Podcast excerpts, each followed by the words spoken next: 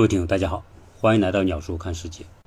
这几天比较忙，呃，加上出差，所以呢，节目更新有点慢。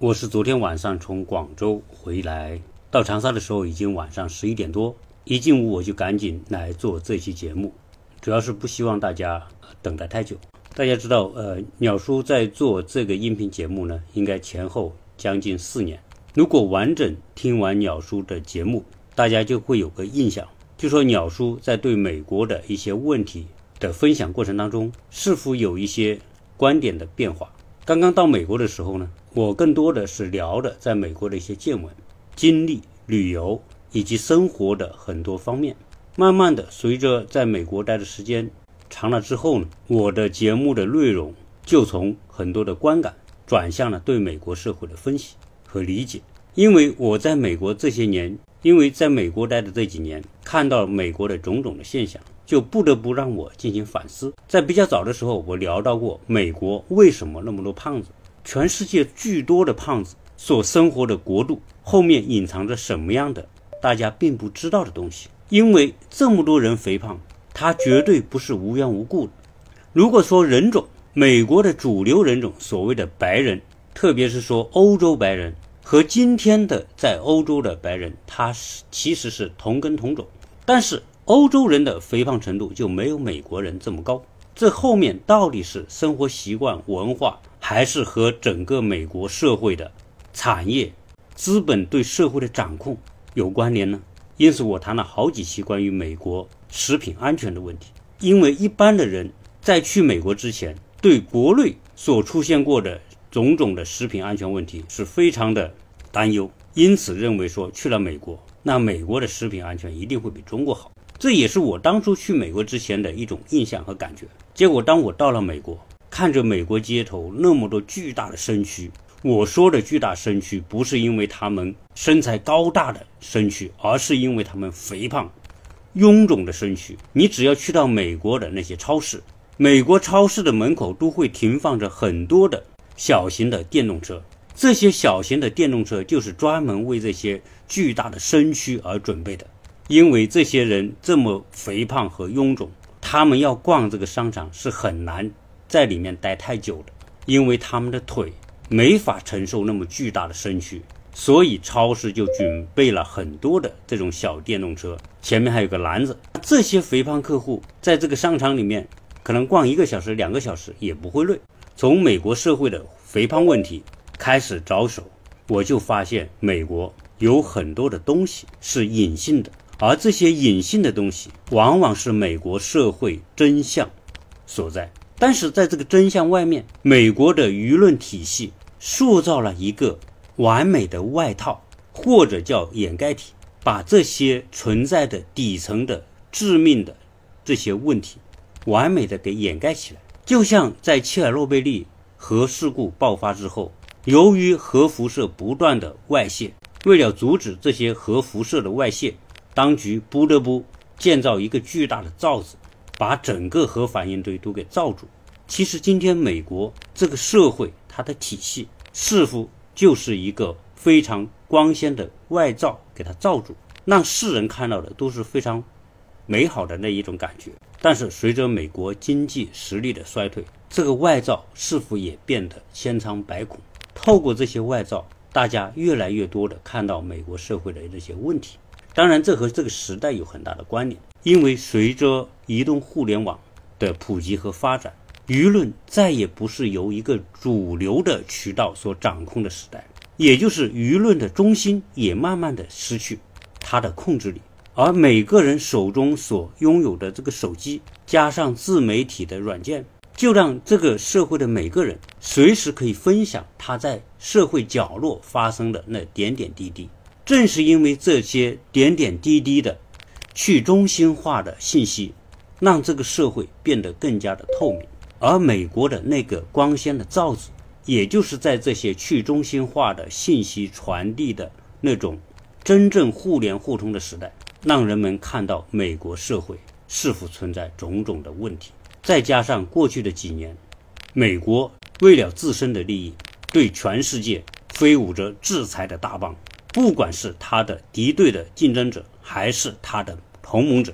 都受到美国的制裁。紧接着，我们也看到美国社会分裂导致的黑命贵运动，让人们充分的意识到美国这个社会，光靠所谓的美国梦、美国文化、美国价值观，他连自己内部都团结不了。可见，这个价值观是遭受到极大的质疑和考验的。因此，我才得出一个结论：美国的价。随着我对美国所见所闻的思考，我的节目也越来越多的涉及到美国社会的方方面面，而且更多的试图是撕开美国这个美丽外罩之下所存在的那些问题。因此，有很多的听友就形成了一个印象，说鸟叔做美国的节目就是专门来批美国的。黑美国的说我是批美是工作，在美是生活，为了哗众取宠。更有听友跟我留言说：“鸟叔，你简直就是新闻联播。”意思就是说，你代表着某一种正统的观点，是为了应和某一种立场而去为批美国而批美国。意思就是说我把美国说的太糟糕了，美国根本不像你说的那么糟。如果美国真的像你说的那么糟，你为什么还要去美国？跟我提出这种质疑的听友不是一个两个，当然我也不屑于去回应这样的问题，因为今天在全世界，除了美国有很多华人区，那非洲还有很多华人区，印度也有华人在那边，东南亚、欧洲，全世界都有。你总不能说每一个爱国的中国人都只能待在中国吧？如果有些人认为说，哎，鸟叔，你谈美国，你早期说鸟叔看美国的时候，你是对美国带有某种的偏见，为了应和某一些听众的心理需求而这么做的。如果你这么看我，那就实在太小看我了。那我想问问，是不是在美国的人都应该爱美国，都应该说美国好呢？其实不然。大家知道，美国就是一个多元化的社会，对美国社会的批评，往往可以来自于美国那些。有良知的学者，他们生活在美国社会，对美国进行各种样的研究，然后得出的结论，我想总是相对公正的吧。因此，今天呢，我想跟大家介绍一本书，这本书的名字叫《谁统治美国》。这本书的作者是美国加州大学的资深政治学的教授，名字叫威廉多姆霍夫，他。这本书当中所研究和揭示的美国社会权力运行的模式，分析的非常的细致，而且逻辑分析非常的严谨。关键问题是，他对美国社会的分析和看法，和我在美国所观察到的，以及后来我在鸟叔看美国的这些节目当中所分析到的，似乎是不谋而合。只是我的分析是以每一期节目。以一个话题、一个角度来谈，但是如果你听完鸟叔过去谈美国以及鸟叔节目对美国社会的分析和看法所形成的印象，我相信会和你读了美国这位教授所写的《谁统治美国》这本书的印象大体相同。这就说明我对美国社会的看法，首先不是我的臆造，也不是我有意去黑美国，更不意味着我要去应和某一种的官方立场。我想现在大家可以来听一下这本书的一些相关介绍。您好，欢迎来和我们读本新书《谁统治美国？公司富豪的胜利》，作者是美国作家威廉·多姆霍夫，由外语教学与研究出版社出版发行。只要关注国际时事啊，美国永远是绕不开的话题。美国的总统大选，美国的经济和外交政策，对世界局势有着举足轻重的影响。关于美国的政权究竟掌握在哪些人手中，一直有很多争论。今天我们共读的这本书呢，叫《谁统治美国》，探讨的就是这个问题。在这本书里啊，作者通过对美国的权力阶级和美国政治问题的深入分析，得出了一个结论：统治美国的是那些创造了巨额财富的机构的所有者和高管。由企业法律顾问、军事承包商、农业工商业主以及大企业领导者所组成的企业共同体支配了联邦政府。作者在让我们了解美国政府由谁掌控的同时，还具体分析了企业共同体掌控政府的三大主要权利，以及企业共同体操控政府的具体手段。最后还探讨了破解权力精英对政府掌控的具体理论。这本书的作者威廉多姆霍夫呢，是美国加利福尼亚大学心理学和社会学的教授，是精英研究领域的领军人物之一。他的主要著作呢有《权力精英和国家》，在美国政策是如何制定的，还有《国家自主性还是阶级支配：美国政策形成的个案研究》等等。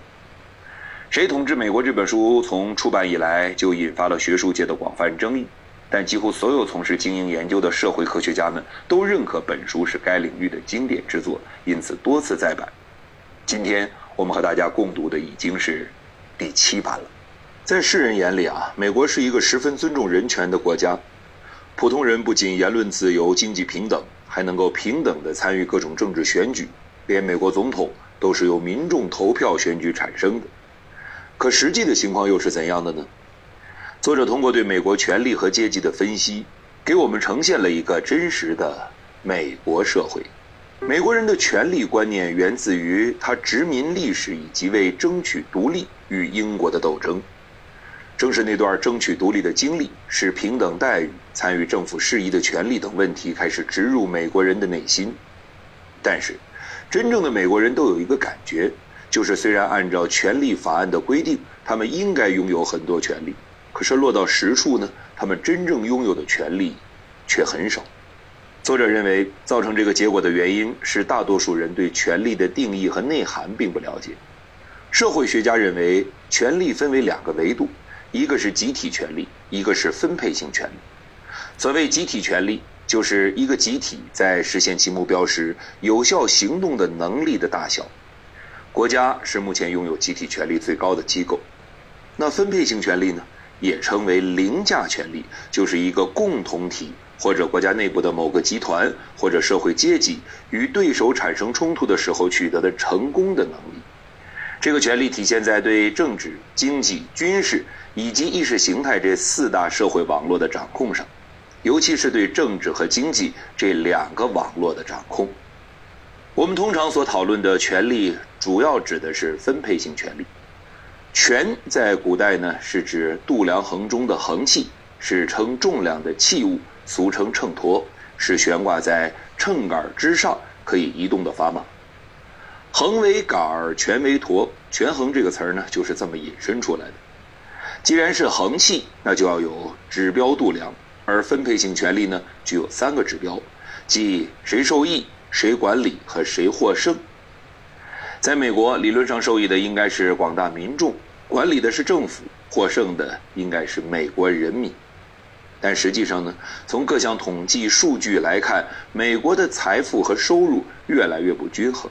受益的是上层阶级，管理的是由大企业组合的企业共同体，获胜的也是企业共同体。这也是多数美国人感觉不到拥有权利的原因。好了。那接下来我们要再共读一下关于美国的阶级问题。美国一向宣传自由平等，而有阶级就意味着在现实中存在不平等，这显然与美国人普遍信奉的理念不相符。也正是因为这个原因，大多数美国人讨厌用上层阶级这个词，也包括那些身处上层阶级的人。但是翻开美国的历史，我们不难发现，美国自成立以来，人与人之间的收入、职业和教育等差距就一直存在。这也导致了人的社会地位存在了巨大的差别，最近几十年则更为明显。数据显示，从1965年到2011年，大企业首席执行官的收入与普通工人的平均工资之间的差距已经从42倍扩大到了380倍，而且这些企业富豪还联合起来创建了自己的社会机制，比如封闭式小区、配有保安的公寓大楼、私立学校、排他的社交俱乐部。成人礼舞会以及幽静的避暑胜地等等，这些社会机制创造了一种社会凝聚力和一种群体归属感，并由此把企业共同体中的企业所有者和高层管理人员塑造成了社会的上层阶级。虽然他们口头上并不承认这种阶级的划分，但它是事实的存在。在上面的共读过程当中，我们读到过啊，说美国的分配性权力管理是。企业共同体，共同体中的成员呢，与银行以及其他的金融机构，因为存在多种联系和共同利益，这就形成了权力或者利益集团。这些共同体内的企业呢，往往拥有共享的所有权、长期存在的购买与供应链关系，还有相同的法律、会计、广告和公关服务公司。有些大企业呢，甚至有相同的董事会成员和共同的价值观。因此，作者称这种企业共同体是一种通过重叠董事连接到某单一网络的盈利性组织。美国的企业共同体控制着六个大型的商会：全美制造协会、美国商会、世界大型公司联合会、商业委员会、美国经济发展委员会以及商业圆桌会议。除了这六个大型商会，企业共同体又与隶属美国政府的军事企业、工商管理企业通过各种方式紧密地联系在一起，同时呢，还通过共同的董事会以及商业协会建立起彼此共生的利益关系，从而形成了一个具有强大凝聚力的领导团体。作者在书中就说啊，说这个领导团体通过三项权力来巩固自己的领导地位。具体呢，就是通过结构性权力维护经济利益，通过上层阶级的地位权力保持社会凝聚力，利用专家权力参与各种政策规划。下面我们分别来读一下这三种权力的内涵和作用。先说结构性权力，结构性权力呢是指企业共同体在经济上的权利，他们可以决定何时在何处投资，也可以决定建立或关闭工厂，他们还掌握着员工就业的命脉。这些经济权利对于美国经济和民生有直接的影响，因为工人的收入和就业都依靠他们，地方政府的税收和稳定也需要他们的经济支撑，所以美国的各级政府对企业共同体的依赖性非常强。在美国啊，企业共同体和上层阶级密不可分，虽然很多人不承认这一点，其实稍微分析一下就清楚了。首先，美国大部分的所有权和控制权呢是一体的。上层阶级拥有大份额的公司股票，他们通过家族办公室、投资合伙人等方式控股公司。就算是被聘用的中产阶级职业经理人，也会在工作和环境中被上层阶级同化。其次啊，最具社会凝聚力的群体呢，一般都是在解决问题中达成共识而产生的。而上层阶级呢，不仅有共同利益，还有共享的资源。也就有了共同面对的矛盾，从而呢产生了共同的问题。在解决这些问题的过程中，他们的社会凝聚力就会越来越强。当企业共同体和上层阶级紧密联系在一起后，企业共同体的经济权利呢就渐渐转化为地位权利。地位权利呢会让人产生尊重、羡慕，甚至是服从的情感，从而呢就更加容易接受上层阶级的观念。上层阶级的奢华生活呢，对普通市民是一种激励。潜移默化的呢，在影响他们，唤起他们为此奋斗的激情。接下来再读一读专家权利。尽管拥有结构性权利和地位权利，企业共同体还是不能直接参与政治决策。这个时候呢，就要用到他们手中的另一种权利，也就是专家权利。企业共同体参与政策规划主要有四种方法：一呢是为政策规划组织提供财政支持；二呢是为其中的某些组织提供免费服务，比如。法律、会计、咨询等服务。三呢是出任这些组织的理事，为其制定方向等等。四呢是亲自参与政策规划的某些活动，或是派助理了解其进展。通过这四种方式啊，我们可以发现，企业共同体呢并不直接参与决策，但是呢，他们可以通过为提出政策的专家提供支持的方式，把自己的理念展示给决策者，这就让共同体拥有了专家权利。书读到这儿，其实我们需要讲一下美国的政策规划网络，这可能有助于我们理解企业共同体是如何使用他们的专家权利的。美国政策规划的议题呢，通常是由公司董事会、社交俱乐部和非正式讨论提出的，然后呢，通过政策规划网络来完成。这个政策规划网络主要是由基金会、智库和政策研讨团体这三部分组成的。基金会呢属于免税机构，是上层阶级应对遗产税和所得税的变通措施，也是他们努力减少政府影响的另一种策略。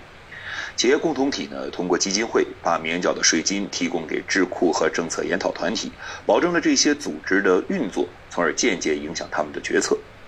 美国历史上最具影响力的基金会有洛克菲勒基金会、卡耐基基金会、福特基金会和通用汽车公司旗下的斯隆基金会等等。从名称上，我们就可以知道啊，这些基金会背后的实际控制者都是些什么人了。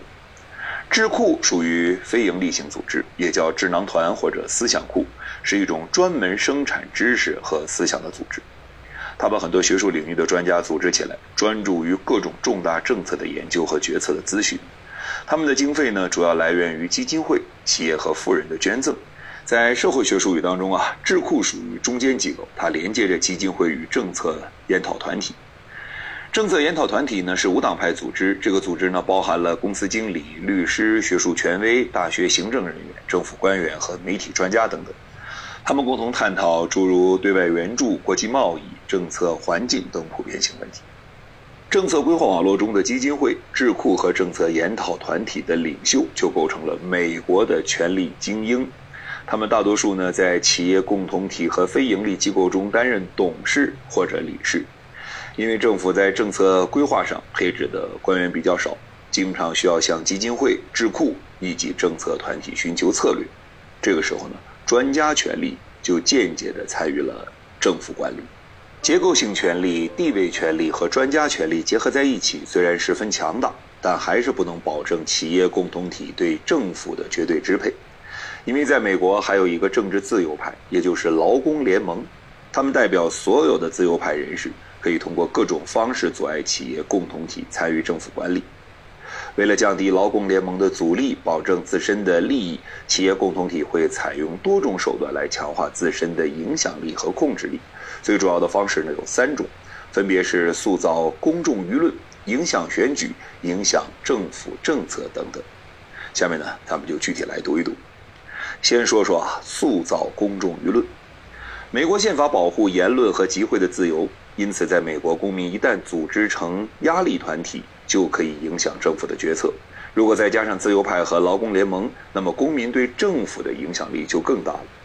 权力精英们为了防止普通民众对政策产生影响，每年呢都会投入海量资金来塑造公众舆论，形成一个舆论塑造网络。然后呢，渗透到各种看似与公众舆论无关的志愿者团体和慈善组织当中。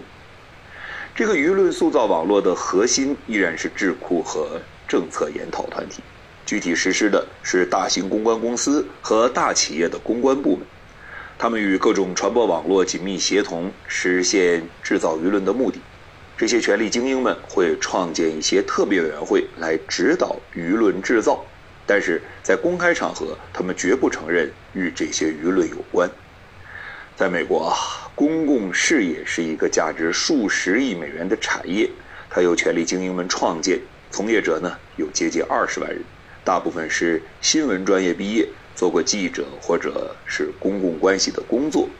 他们通过志愿者团体、慈善机构或者大众媒体来塑造舆论。广告公司呢，也在舆论制造网络中起着。极其重要的作用。他们通过广播电视、杂志、报纸、广告牌等形式做各种各样的公益广告，强化舆论的影响力。那普通人有多容易受权力精英制造的舆论操控呢？我们来看下面一个例子啊。一九六六年春末，美国呢在准备轰炸越南河内市和海防市时呢做民意调查，支持与反对者各占一半。但是经过不到一个月的舆论宣传。到一九六六年七月轰炸以后，已经有百分之八十五的民众表示支持；而到一九六八年四月，总统约翰逊宣布终止部分轰炸的时候，仅有百分之二十六的民众不同意总统的决定。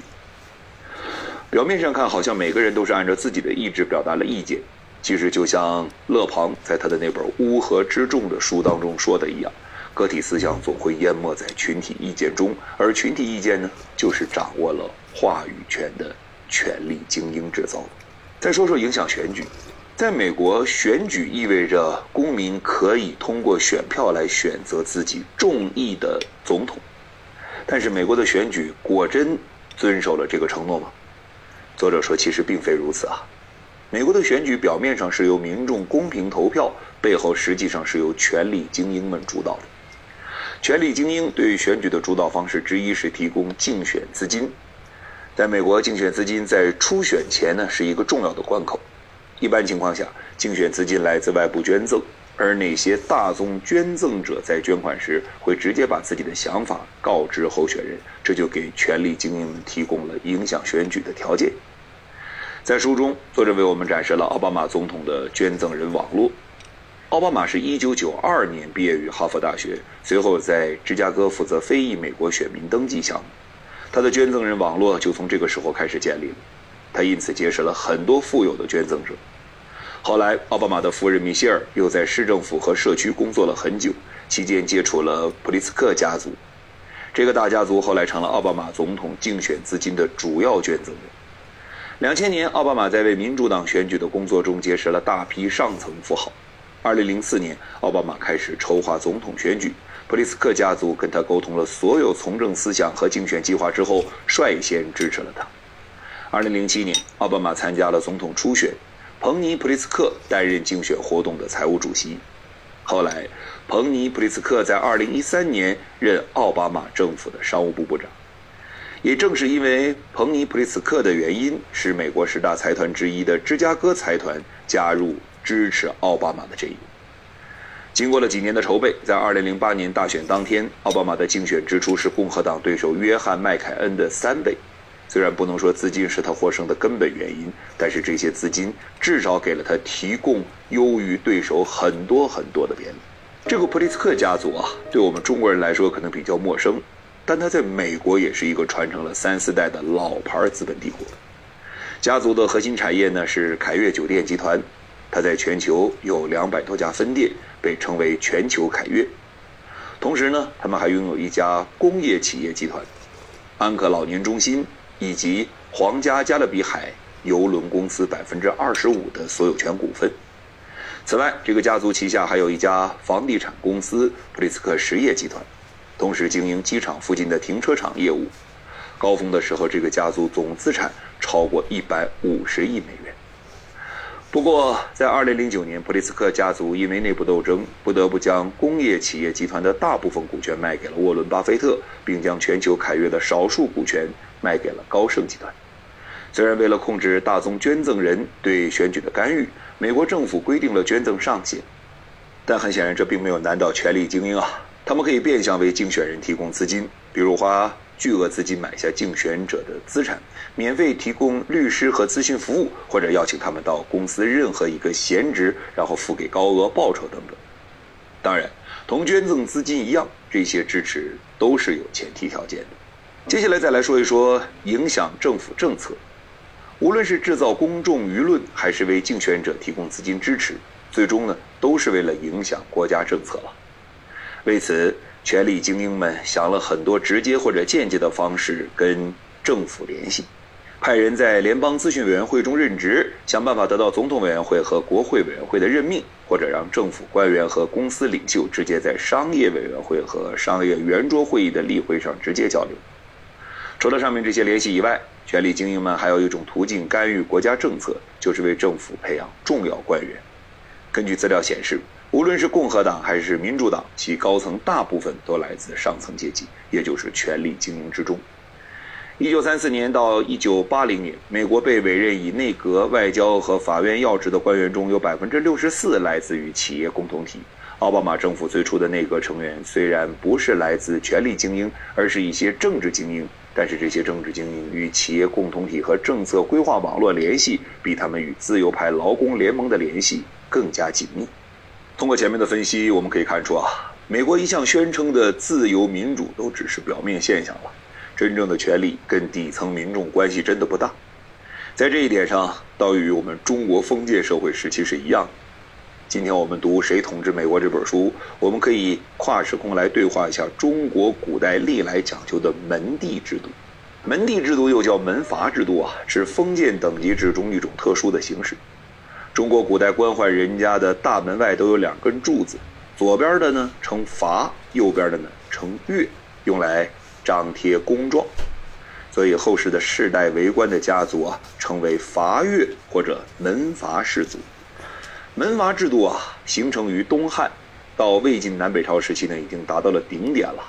那个时候啊，一些大的门阀氏族甚至可以掌控一个国家的大部分权力，有时候皇帝都得受控于他们。这种上品无寒门，下品无士族的森严等级制度，就造成了一大批骄奢淫逸之徒，这也为门阀制度的没落埋下了种子。比如许多文人墨客向往的所谓魏晋风流，其实呢就是门阀制度的产物。那时候的中原大地连年战乱，老百姓苦不堪言，而那些风流名士却在百姓愁苦的呻吟中玩出了风花雪月。唐代大诗人刘禹锡有一句非常有名的诗，叫“旧时王谢堂前燕，飞入寻常百姓家”。在晋朝，国家的权力就是由王家和谢家这样的大家族把持着的。虽然晋朝是司马家建立的，但当时人们却说王与马共天下，可见那个时候王家的势力到底有多大。而王谢这样的大家族呢，又通过联姻或者其他利益关联捆绑在一起。比如当时宰相谢安的侄女，即我们熟知的才女谢道韫，就嫁给了王羲之的次子王凝之。这个王凝之呢是会稽太守，而他的这个职位也不是凭本事挣来的，而是承袭了老爸王羲之。王羲之能得到这个职位呢，又完全是因为他是宰相王导的侄子。王羲之十六岁当上秘书郎，后来又弄了个护军将军的官职，还不满意呀，又弄来了一个右军将军、会稽内史。结果到了三十四岁那年，还嫌官小，干脆称病回家了。怎么样？任性吧，寒门子弟拼尽一生得不到的，哎，人家世家子弟根本就不稀罕。当然了，也正是这些任性的世家子弟，最后葬送了东晋王朝。回到我们今天共读的这本书《谁统治美国》，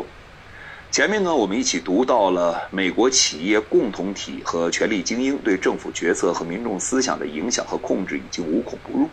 那么，这种局面是如何形成的？有没有什么方法可以改变呢？作者在书中啊也做了一些简要的分析。首先，我们说说上层阶级支配是如何形成的。作者认为啊，美国的富豪能够如此强大，主要有两个原因：一是美国的历史中没有经历过封建社会，所以企业富豪不需要同封建贵族、强大的政府和传统教会组成的统治集团做斗争，而欧洲受这三者的影响很深。第二个呢是美国的工薪阶级啊，作为一个经济阶级，在美国比其他民主国家更加弱势。加上美国的工薪阶级包含各种不同种族的人群，甚至他们的信仰也不一样，这就导致了工薪阶级内部彼此还存在着种族歧视。所以呢，整个工薪阶级内部很不团结，很难统一成一个社会阶级。而上层阶级内部呢，虽然也有矛盾，但是在共同利益的驱动下，他们十分团结。这种情况就给上层阶级统治工薪阶级提供了便利条件。第二个就是社会科学家破解企业共同体权力的理论。面对企业共同体越来越大的影响力，美国社会学家呢想通过理论的方式加以破解。虽然这在我们看来更像是纸上谈兵了，不过很多时候解题的思路可能比正确答案更重要。所以我们不妨先了解一下他们提出的四个理论：多元主义、历史制度主义、组织性国家理论和精英理论。什么是多元主义啊？多元主义的主张就是把所有的权力分散到相互竞争的利益团体和志愿者组织之中。多元主义呢，不否认企业共同体在某些议题上的影响力，但是他们觉得，只要把企业所有权和控制权分离，就可以削弱企业共同体对权力的影响。这一点在美国显然不可能。历史制度主义主要强调政府的独立权利，他们认为政府部门在解决某些特殊议题的过程中逐步发展壮大，最终的结果是形成了一个制度环境。然后让这一环境进一步塑造并限制各机构的发展路径，这是一个适用于稳定社会结构的理论，就像牛顿理论只适用于宏观低速的物体运动情况一样。持这一观点的人没想到，企业富豪会经常改变规则以适应自己的需要，比如为削弱低收入选民的影响，他们会在许多城市修改选举规则。提出地方选举不应该与全国大选在同一年举行，这其实模糊了地方和国家之间诸多的政策联系。不过，作者认为啊，这一派也还是提出了一个比较有建设性的主张，就是政府官员要注意倾听那些与企业或者工会几乎没有任何关联的独立专家的意见。作者认为，后两种理论呢，也就是组织性国家理论和精英理论，与其说是想破解企业共同权利的理论。不如说更像是为他们站台。比如，组织性国家理论认为，在某个领域十分强势的组织，在其他领域往往表现得不太活跃，甚至是软弱无力。所以，企业共同体和政府之间不存在高层融合。所谓融合，只是发生在政策规划网络及其内部活动当中。而精英理论则认为呢，美国的企业共同体根本不能真的支配其他组织的领袖。精英论者强调啊，在像美国这样的国家，其他精英利益的团体可以自由地挑战企业共同体的支配地位，普通公民有时候也能够限制精英的行动，尤其是当精英内部产生冲突的时候。总之，作者说啊，说后两种理论可能没有想到企业共同体对社会四大网络中的政治和经济这两个网络的掌控，所以才会有了这种想当然的结论。好了，各位。以上就是我们今天邀请大家共读的《谁统治美国》这本书的部分内容。其实读完这本书啊，我们可以明白一个事实，那就是美国的自由民主只是少数上层阶级的自由和民主，只有大资本家和高级政客才可以享受到互相讨价还价的民主，而百分之九十九的普通民众呢，只能被他们压榨和玩弄。最好的结局也不过就是拼尽全力混到一个高级打工仔的位置。然后根据大老板的命令去具体执行压榨和玩弄的工作，或者直接给大老板提供最优质的服务，为了权力和利益，变成他们曾经讨厌的那类人。关于《谁统治美国》这本书的大概的内容呢，就先听到这里。这段录音本身不是鸟叔录的，我是引用巴生品书的一段录音，在此也表示感谢。通过这本书，我想大家大概的会了解美国权力运行。它是构建在一个什么样的逻辑基础之上的？我相信听我节目的人一定有个困惑，就是说，鸟叔，你试图来证明美国的制度也并不像想象的那么好。美国今天社会的种种的问题、危机、分裂和衰退，都和美国的这一套制度有密切的关系。那鸟叔，你又能怎么样来解释为什么美国在过去一百多年来会成为这个地球上发展最快？影响力最大的国家，如果你说它的制度这么不好，那它怎么又能够发展到今天呢？成为世界唯一的超级大国呢？你你这个不是很矛盾吗？在我做美国节目和分析美国社会之前，其实我没有从一个大的跨度来看美国社会。但是今天我们用一个大跨度来看，鸟叔，你又怎么能够解释它在十九世纪的蓬勃发展，二十世纪初登顶世界？超级大国的顶峰，以及他所建立的规则和秩序，一直影响到今天呢？关于这个话题，鸟叔会专门做一期节目来解开这个谜底。如果没有关注鸟叔的，请大家关注我的节目和鸟叔看世界的专辑，也拜托大家分享和转发，并且留下你的观点和看法，大家一起来分析和探讨。